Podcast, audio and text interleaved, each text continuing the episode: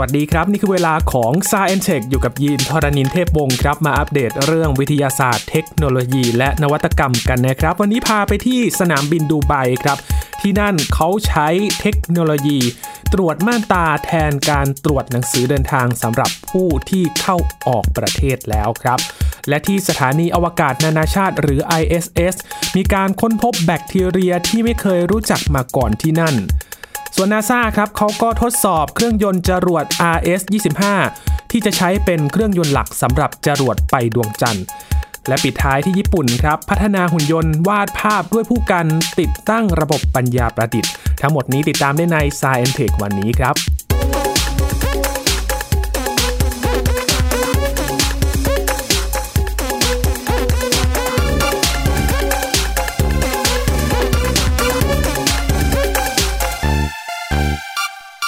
อพูดถึงเทคโนโลยีไบโอเมตริกหรือว่าเทคโนโลยีชีวภาพนะครับ ในการที่จะมาสแกนตรวจ เป็นการยืนยันตัวตนแบบหนึ่ง เราก็จะคุ้นเคยในการสแกนนิ้วมือ หรือว่าการสแกนใบหน้านะครับ ตอนนี้อีกอย่างหนึ่งที่ถูกพูดถึงมากขึ้นหลังๆ มานี้นั่นก็คือการตรวจม่านตาครับเพื่อที่จะยืนยันตัวตนอีกรูปแบบหนึ่ง การยืนยันตัวตนด้วยระบบเทคโนโลยีชีวภาพแบบนี้นะครับ ถูกใช้กันมาอย่างแพร่หลายมากขึ้น เป็นการใช้การยืนยันตัวตน เพื่อที่จะยืนยันเจ้าของว่าผู้ที่ใช้งานต่างๆนั้น เป็นเจ้าของคนนั้นจริง ๆ หรือไม่นะครับ อย่างลายนิ้วมือ ตอนนี้ก็อยู่ในโทรศัพท์มือถือของเรา แล้วก็อัปเกรดขึ้นมาอีกระดับหนึ่งนั่นก็คือการใช้สแกนใบหน้านะครับ แต่ 2 วิธีนี้เนี่ย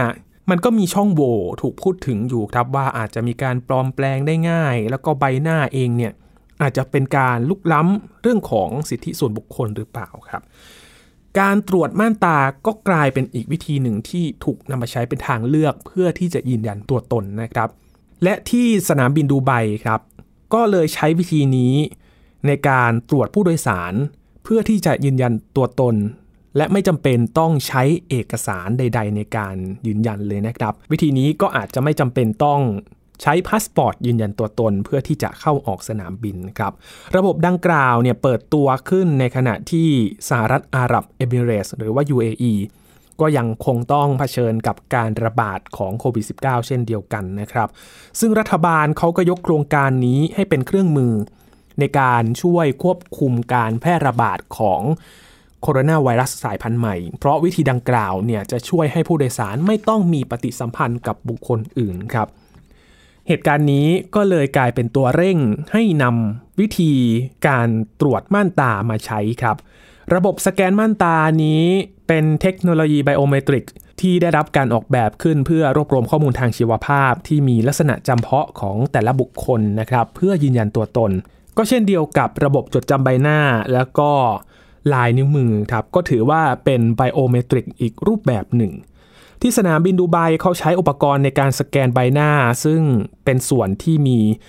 สีของดวงตา โดยการให้ผู้โดยสารเนี่ยมองตรงเข้าไปในกล้องครับเพื่อให้สามารถรวบรวมข้อมูลทางชีวภาพได้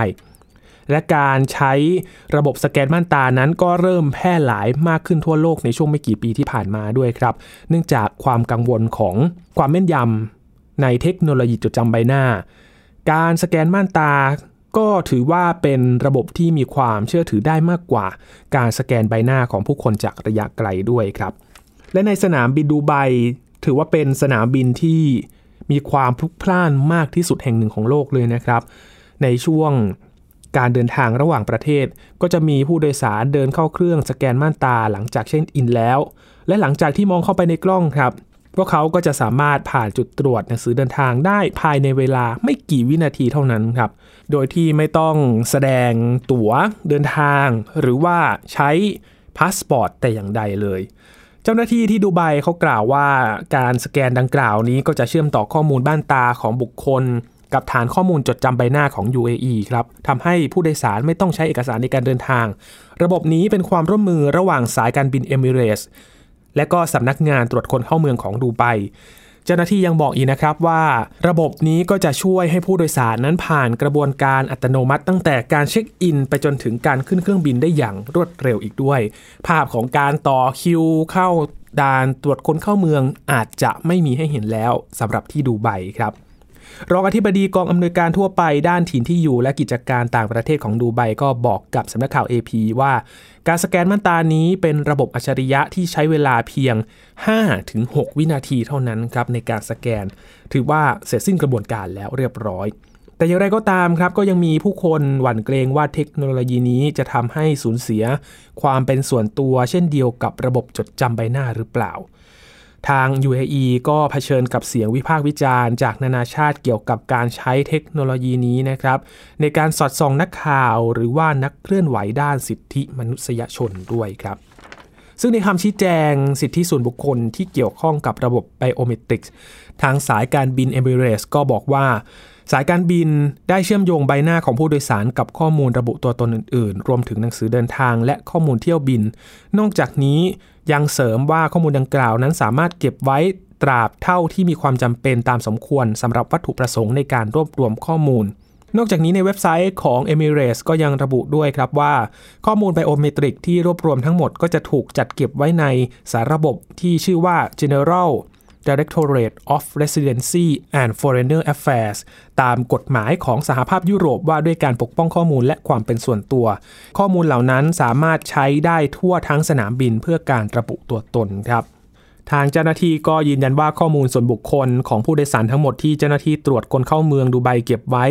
จะได้รับความคุ้มครองอย่างสมบูรณ์ เพื่อไม่ให้บุคคลที่ 3 สามารถมองเห็นได้ครับ แต่อย่างไรก็ตามครับ แม้ว่าจะมีความกังวลเกี่ยวกับการเฝ้าระวังที่มากเกินไปในสหรัฐอาหรับเอมิเรตส์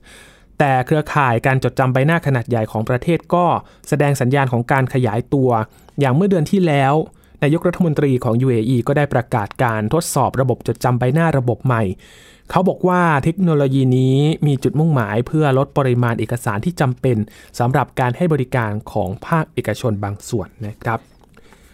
แม้ว่าจะมีความไฮเทคแต่ก็ถูกตั้งคำถามตามมาพร้อมๆ กันนะครับ เพราะฉะนั้นก็ต้องสร้างความมั่นใจว่า ระบบนี้จะมีความปลอดภัย และไม่มีข้อมูล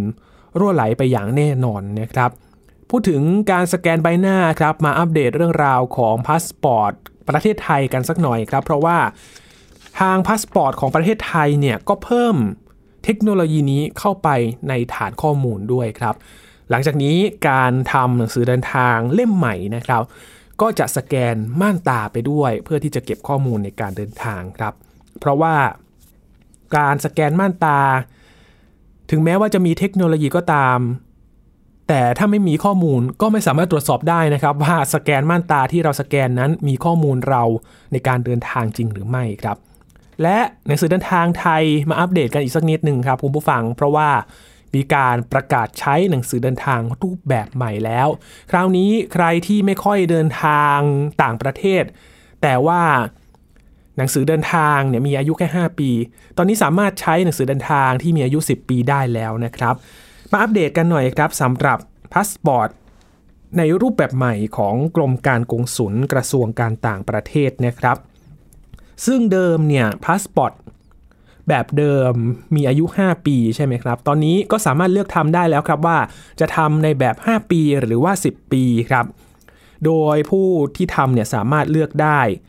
ส่วนหนังสือเดินทางที่มีอายุ 10 ปีเนี่ยก็จะให้สิทธิ์เฉพาะผู้ที่บรรลุนิติภาวะเท่านั้นนะครับ ก็คืออายุ 20 ปีขึ้นไปที่จะสามารถทำได้ เพื่อเป็นการอำนวยความสะดวกต่อผู้ที่ไม่ค่อยเดินทาง และเนื่องจากใบหน้าของเยาวชนมีการเปลี่ยนแปลงทุก 1-2 ปี ก็เลยจำกัดให้เฉพาะผู้ที่บรรลุนิติภาวะ สามารถทำหนังสือเดินทางที่อายุ 10 ปีได้เท่านั้นครับ ซึ่ง พาสปอร์ตรุ่นใหม่ย้ำกันอีกครั้งหนึ่งเขาจะเพิ่มระบบสแกนม่านตาเข้าไปนะครับจากเดิมที่จะเก็บแค่ลายนิ้วมือกับใบหน้าเท่านั้น และการทำพาสปอร์ตรุ่นใหม่นี้นะครับ ก็ลดเวลาการทำลงด้วยนะครับ ใช้เวลาเพียงไม่เกิน 12 นาทีเท่านั้น ทางกระทรวงการต่างประเทศยืนยันมานะครับว่าลดเวลาการทำพาสปอร์ตได้อย่างรวดเร็ว แล้วก็สะดวกมากยิ่งขึ้น และจากเดิมเนี่ยระยะเวลาได้เล่มจากเดิม 2-3 วัน ตอนนี้ลดเหลือเพียง 1 วันเท่านั้นครับก็ได้หนังสือเดินทางแล้วครับ ตอนนี้ก็มีการเพิ่มสำนักงานหนังสือเดินทางชั่วคราว 15 จุดทั่วประเทศนะครับ สามารถเลือกไปทำในสถานที่ที่ใกล้ที่สุดของคุณผู้ฟังได้เลย และค่าธรรมเนียมการทำพาสปอร์ตรุ่นใหม่ครับ 5 ปียังคงอยู่ที่ 1,000 บาทอยู่ครับ ส่วนใครที่จะทำหนังสือเดินทาง 10 ปี ค่าธรรมเนียมอยู่ที่ 1,500 บาท ส่วนใครที่อยากทำเล่มด่วนครับก็เพิ่มไปอีก 2,000 บาทครับ ถ้าใครทำเล่มด่วนที่มีอายุไม่เกิน 5 ปี ก็จะ ต้องชำระค่าธรรมเนียมไม่เกินฉบับละ 3,000 บาท ส่วนใครที่ทำเล่มด่วน เล่มที่อายุไม่เกิน 10 ปี ก็จะมีค่าธรรมเนียมอยู่ที่ฉบับละ 3,500 บาทครับ มาดูกันว่าโฉมใหม่ของพาสปอร์ตรุ่นที่ 3 นี้นะครับ มีอะไรที่อัปเดตแล้วก็เพิ่มเติมมากันบ้าง ถ้าเปิดไปที่หน้าของข้อมูลนะครับ ที่จะมีรูปภาพของเราอยู่แล้วก็ข้อมูลต่างๆ ก็จะมีใบหน้าของผู้ที่ถือพาสปอร์ตเนี่ยอยู่ 3 จุดด้วยกัน เป็นการเพิ่มความปลอดภัย ป้องกันการปลอมแปลงมากขึ้นนะครับ ก็จะมีใบหน้าของเราที่เราเห็นกันอยู่แล้ว แล้วก็จะมีมุมทางขวาล่างนะครับของหน้ารายละเอียดต่างๆ ก็จะมีใบหน้าของเรา แล้วก็จะมีช่องครับที่เป็นช่องโปร่งแสง จะมีพลาสติกใสๆครับ ก็มีใบหน้าของเราอยู่ด้วยนะครับ เป็นการเพิ่ม การป้องกันการปลอมแปลงอีกชั้นหนึ่งนะครับ ส่วนลายเซ็นก็จะเพิ่มลูกเล่นเข้ามาครับลายเซ็นที่เราเซ็นในการยืนยันเป็นเจ้าของหนังสือเดินทางนะครับเขาก็จะเพิ่มลายนูนขึ้นมา เป็นเหมือนลายที่เราเขียนปากกาเลยครับคุณผู้ฟังแต่ว่านูนขึ้นมาเป็นลายเซ็นของเราครับนอกจากนี้ก็ยังเพิ่มสติกเกอร์ใสที่เป็นอักษรเบลสำหรับผู้พิการทางสายตาด้วย และ ความปลอดภัยข้อมูลส่วนบุคคลตามมาตรฐานสากล ISO 27001 นะครับ นี่เป็นการอัปเดตพาสปอร์ตโฉมใหม่รุ่นที่ 3 แล้วครับ เพิ่มความปลอดภัยและก็ทันสมัยมากขึ้น นอกจากความทันสมัยแล้วการทำหนังสือเดินทางก็สะดวกสบายง่ายยิ่งขึ้นแล้วนะครับสำหรับใครที่อยากทำหนังสือเดินทางรูปแบบใหม่ไปทำได้แล้วครับ ที่สำนักงานหนังสือเดินทางใกล้บ้านคุณผู้ฟังครับช่วงนี้พักกันก่อนครับ ช่วงหน้ามาอัปเดตเรื่องที่ สถานีอวกาศนานาชาติหรือ ISS กันบ้างครับ มีการค้นพบแบคทีเรียที่ไม่เคยรู้จักมาก่อนครับ แม้แต่นักวิทยาศาสตร์ก็บอกว่าไม่เคยรู้จักแบคทีเรียตัวนี้มาก่อน และนาซาครับ ทดสอบเครื่องยนต์จรวด RS-25 เครื่องยนต์หลักที่จะใช้สำหรับจรวดไปดวงจันทร์ มาอัปเดตกันในช่วงหน้ากับสายเทคนะครับ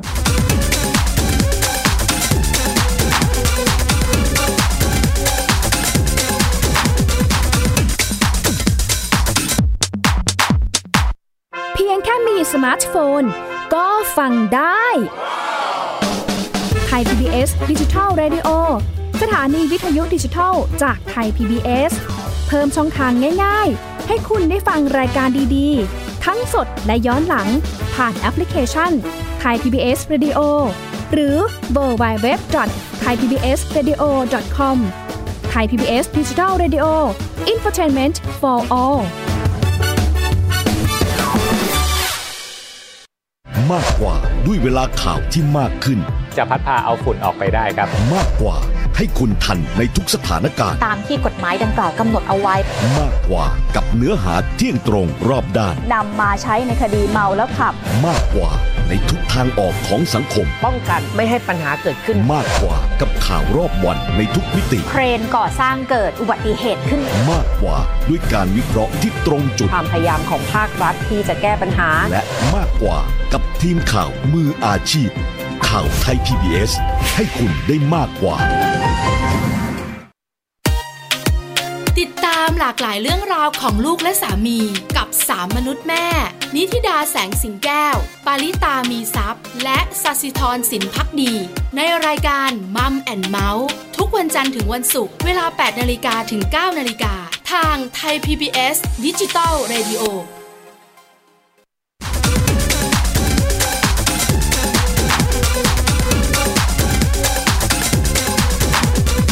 ผู้ฟังยังอยู่กับ Science Tech นะครับ มาอัปเดตเรื่องวิทยาศาสตร์เทคโนโลยีและนวัตกรรมกันต่อครับ ช่วงนี้พาไปที่สถานีอวกาศนานาชาติ หรือ ISS ครับ พาไปนอกโลกกันบ้างครับ มีทีมนักจุลวิทยาจากสหรัฐอเมริกาและก็อินเดียครับ ที่เขาทำงานร่วมมือกับองค์การนาซาระบุว่าได้ค้นพบแบคทีเรียชนิดใหม่ 3 ชนิดพันธุ์ด้วยกันที่แวดวงวิทยาศาสตร์ ยังไม่เคยรู้จักหรือว่าพบเห็นมาก่อนครับ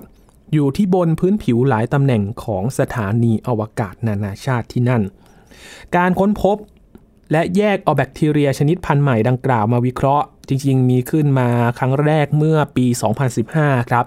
โดยนักวิทยาศาสตร์เขาก็ตั้งชื่อแบคทีเรีย เหล่านี้เพื่อใช้เรียกชั่วคราวนะครับ 3 ชื่อด้วยกันก็คือ IF 7 SW ขีด B 2 T นะครับ แล้วก็ IIF 1 SW ขีด B 5 และ IIF 4 SW ขีด B 5 ครับ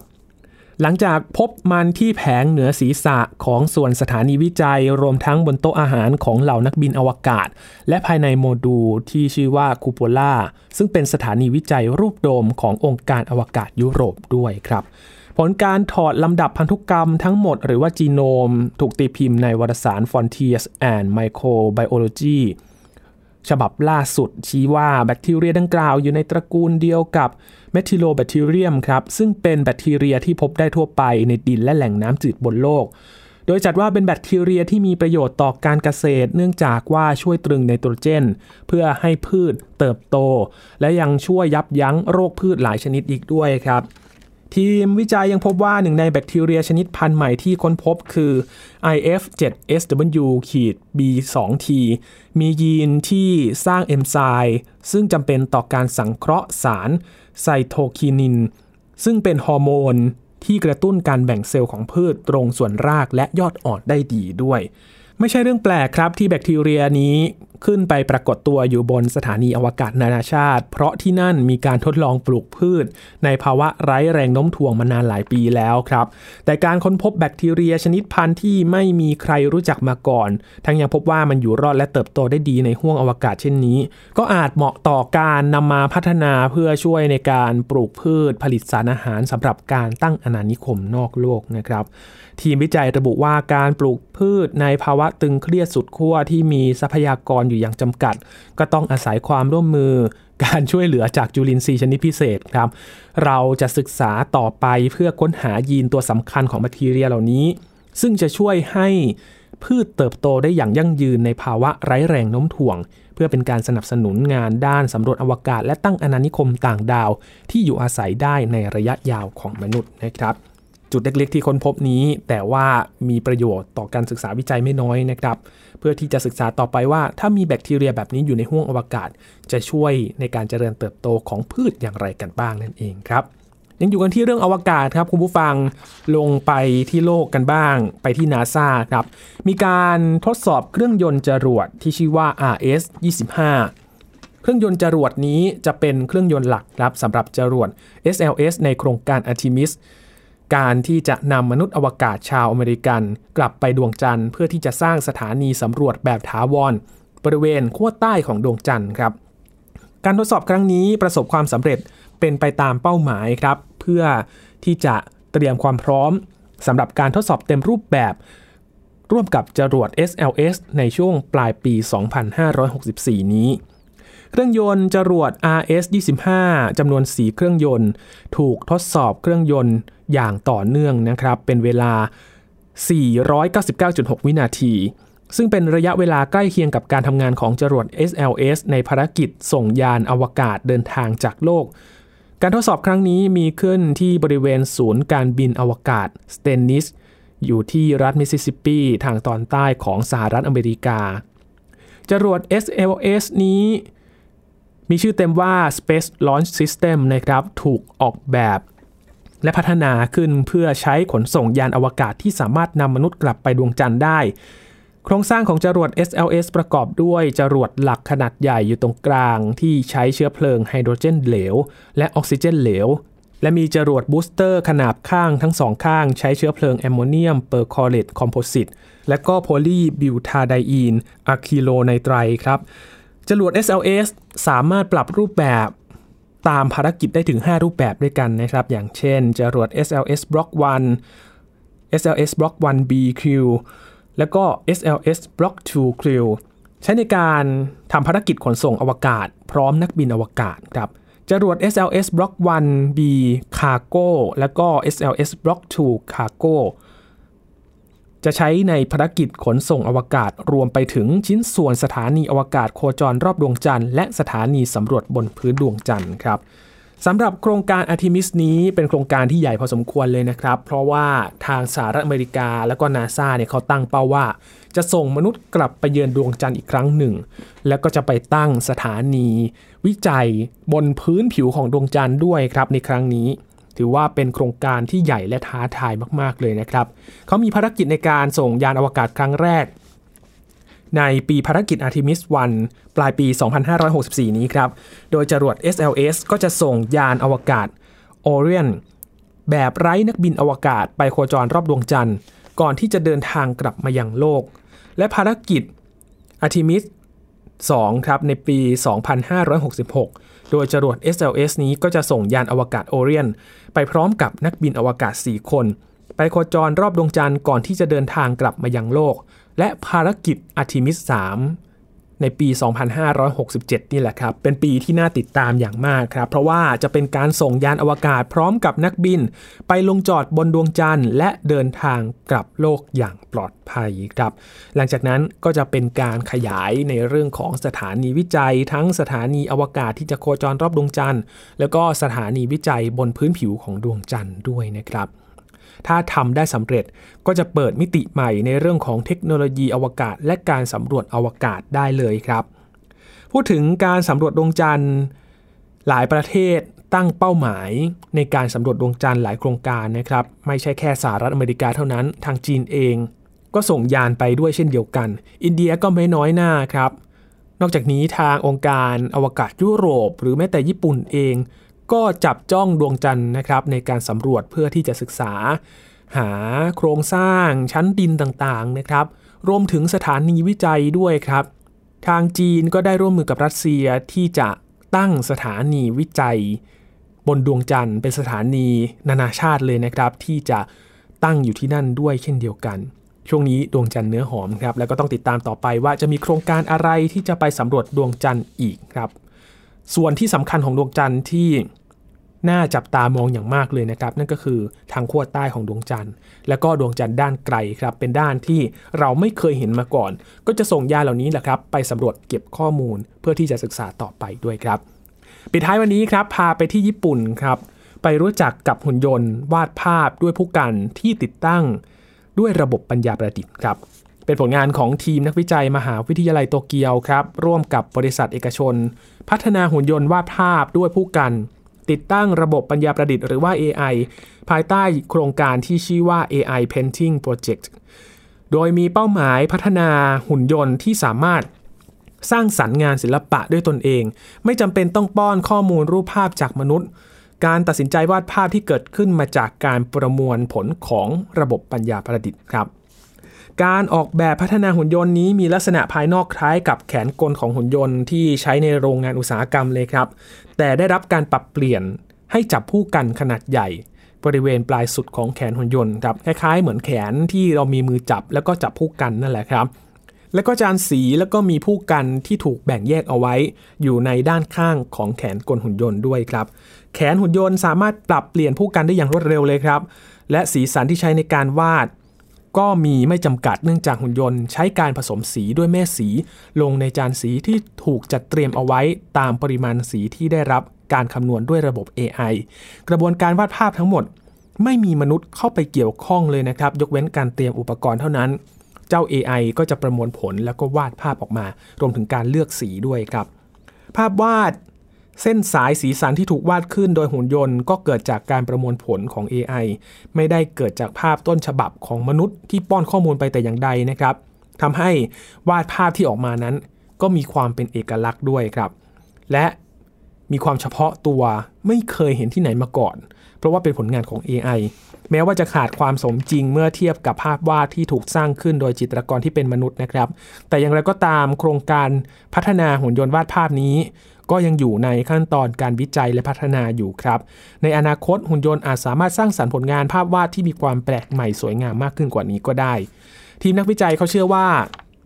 หุ่นยนต์วาดภาพด้วยผู้กันนี้ติดตั้งด้วยระบบ AI หรือว่าปัญญาประดิษฐ์นะครับ ก็จะกลายเป็น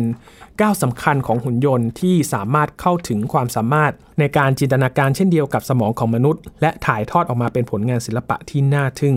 นอกจากนี้ยังสามารถนำความสำเร็จ ที่เกิดขึ้นไปพัฒนาต่อยอด เพื่อใช้งานในการพัฒนาเทคโนโลยีใหม่ๆ เช่นการออกแบบรถยนต์ด้วยหุ่นยนต์ หรือการออกแบบหุ่นยนต์ที่มีความซับซ้อนสูงมากยิ่งขึ้นนะครับ เป็นโจทย์ที่นักพัฒนาก็พัฒนาขึ้นเรื่อยๆ ครับคุณผู้ฟังในการพัฒนา AI จากเดิมที่ทำได้อย่างหนึ่ง ก็ต้องเพิ่มความซับซ้อน เพิ่มความฉลาดเข้าไปด้วยนะครับทำให้ มีความล้ำยุคเข้าไปอีก อย่างเทรนที่ MIT ประกาศออกมานะครับ หนึ่งในนั้นก็คือ Multi Skill AI หรือว่า AI ที่มีทักษะหลาย ๆ ด้านรวมกันครับ เพราะว่าในปัจจุบันเราจะเห็นว่า AI เนี่ยก็จะทำได้อย่างใดอย่างหนึ่งนะครับ แต่